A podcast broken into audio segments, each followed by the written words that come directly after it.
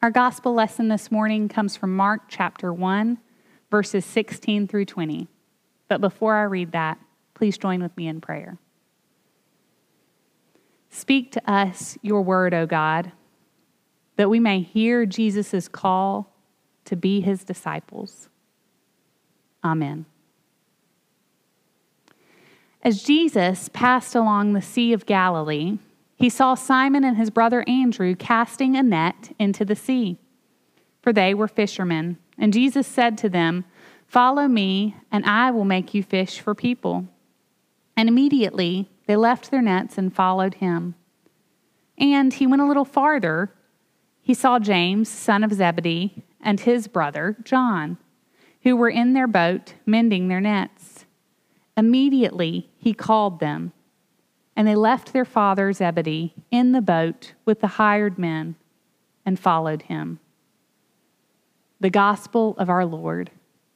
Praise to you, O Christ.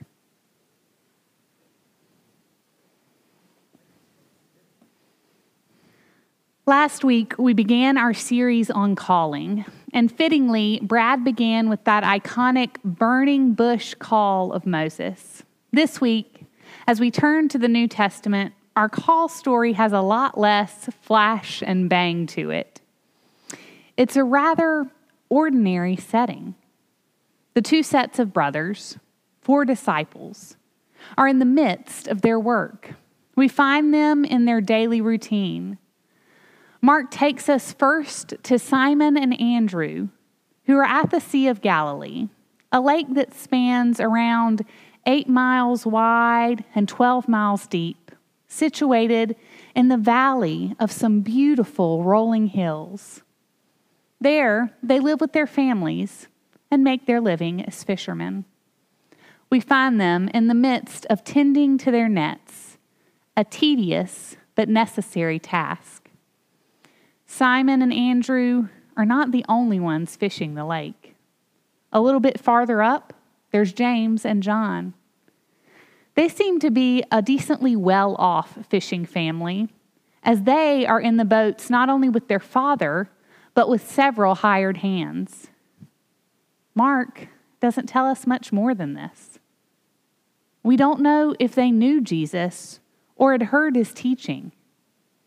We don't know how educated they were.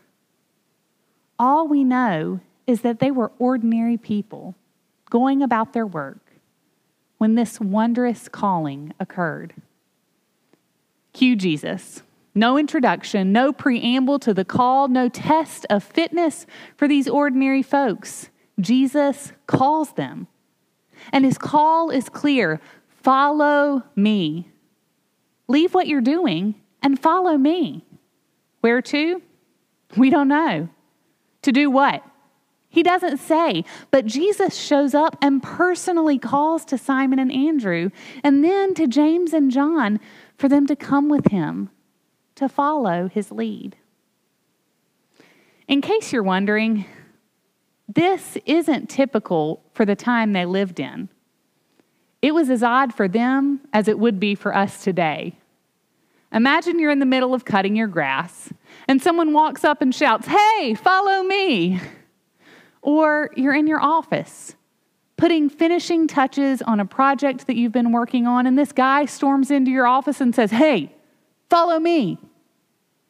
You see, the practice of having students or disciples who learned under a rabbi was common for this time. But that's not how this went. Normally, the rabbi would teach in the synagogue, or a philosopher would lecture in the public square, and then those who agreed with their teachings or were impressed with their knowledge would seek them out and ask to learn from them. This call isn't like that. Jesus turns it upside down. And instead of waiting for them to be impressed and come to Him, He calls for them to follow. Now, we don't know for sure if this is exactly how it happened. After all, we know that the Gospels aren't contemporaneous eyewitness accounts. But we do know this is how the call is presented.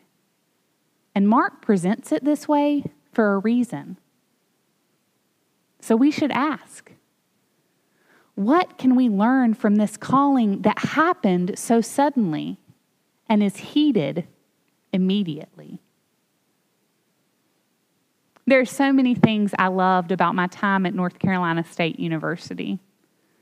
I loved that we had an incredible veterinary school, which, as a byproduct, meant that we had our own dairy cows, our own creamery, and the best homemade ice cream.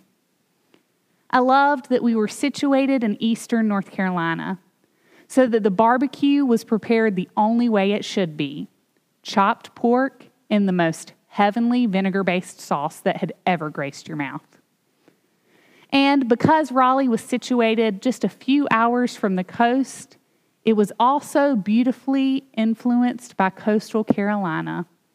We were graced with beach music.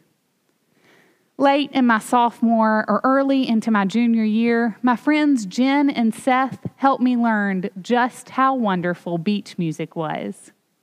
Those up tempo rhythmic melodies put a smile on your face, and you couldn't help but shuffle your feet, even if you weren't a good dancer.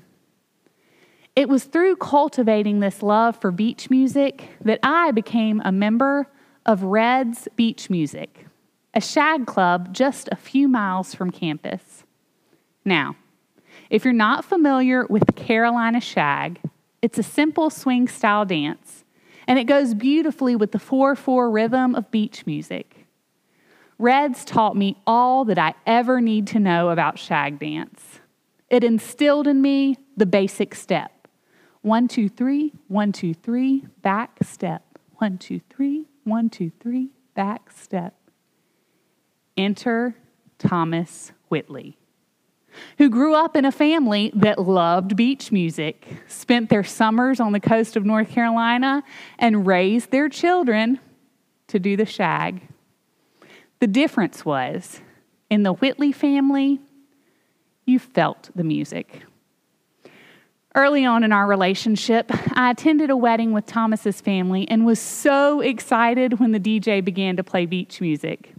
And Thomas agreed to dance with me, and I was ready to see those moves. I couldn't wait to show off my skills. And then it happened. We fell apart on the dance floor. Thomas just kept telling me, Follow me, feel the music, just follow my lead. And all I wanted to do was use my plan stay in my comfort zone. Why couldn't he just get it right? Why did I have to follow him? If he would just do the basic, we would be able to dance together. When I hear the sudden call of the disciples in our scripture lesson this morning, I can't help but be transported back to that dance floor. The call of Christ, follow me, didn't come with a basic step. Jesus doesn't lay out a plan or give them a guide for why and how they are to follow. This wondrous calling to follow me requires an act of faith. And all over again, I begin to feel my anxiety rise. You see, I love a good plan. I like knowing where the next step is going to take us. But this is not an issue for those four fishermen. The call of Christ is not just for those disciples on the shore, it's for you and me, ordinary people in the midst of our routine. And Christ's call requires that we let go of our plans and take a step of faith. But Jesus doesn't end his call with follow me. He says, Follow me, and I will make you fish for people. So, yes, there's uncertainty in where the call will lead. but there was certainty in community. You see, this call was not meant to be in isolation. When they went fishing, it was never a gal, her rod and reel, and some time for self reflection. Fishing was a multi person endeavor. Those nets, in order to be cast, required more than one set of hands. And then to pull in the fish when the nets were full, well, that would require a team.